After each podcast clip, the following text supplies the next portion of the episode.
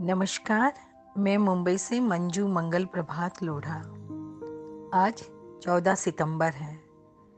आप सभी को हिंदी दिवस की बहुत बहुत शुभकामनाएँ।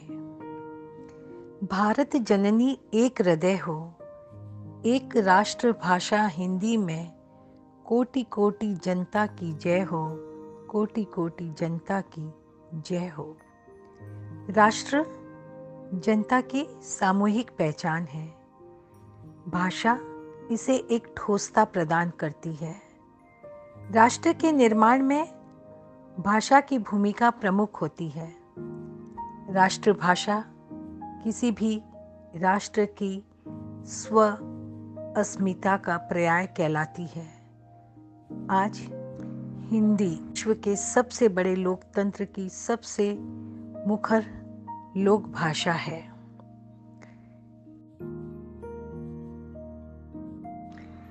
भारतेंद्र हरिश्चंद्र जी ने बड़ी सुंदर बात कही थी।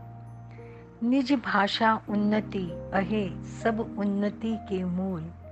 बिन निज भाषा ज्ञान के मिटे न हिय को सूल, मिटे न हिय को सूल। वास्तव में राष्ट्रभाषा हमारी सच्ची कला को, संस्कृति व सभ्यता को हमारे अंतकरण में स्थापित करती है। अपनी भाषा के अभाव में व्यक्ति अपनी जड़ों से दूर हो जाता है। अपने मूल्यों, पहचान और अपनी धरती की सुगंध से विरक्त हो जाता है। सिर्फ़ एक दिन हिंदी दिवस मनाने से कुछ नहीं होगा। तीन सौ पैंसठ दिन हिंदी के हैं और रहने चाहिए।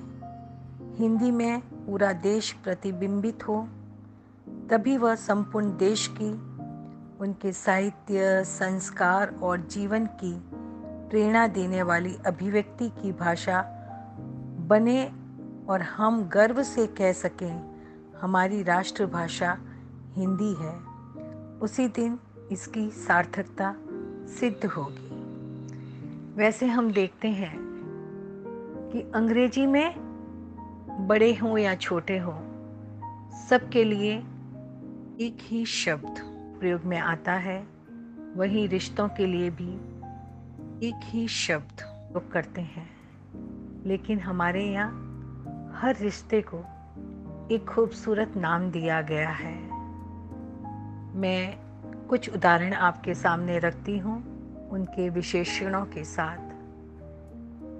जैसे, बेटियाँ, धन की पेटियाँ बहना, परिवार का गहना, भाभियाँ, घर की चाबियाँ माता, जिसके गीत हर कोई गाता। नानियाँ, महारानियाँ, बच्चों की कहानियाँ, दादियाँ, नज़ारों की वादियाँ। ताई, जिसने घर भर में सुगंध फैलाई। बुआ, जो हरदम देती दुआ। चाची, जिसकी हर बात सांची। पत्नी, हर कदम की संगीनी।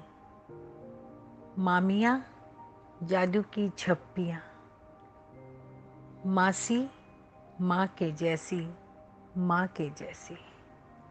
हमारे यहाँ हर रिश्तों के लिए अलग शब्द हैं, जबकि अंग्रेज़ी में हम हर रिश्ते में आंटी और अंकल कहकर समापन कर देते हैं। इसलिए अपनी भाषा की मिठास को हमेशा अपने हृदय में स्थापित करें और अपने हिंदी भाषी होने पर गर्व करें। नमस्कार।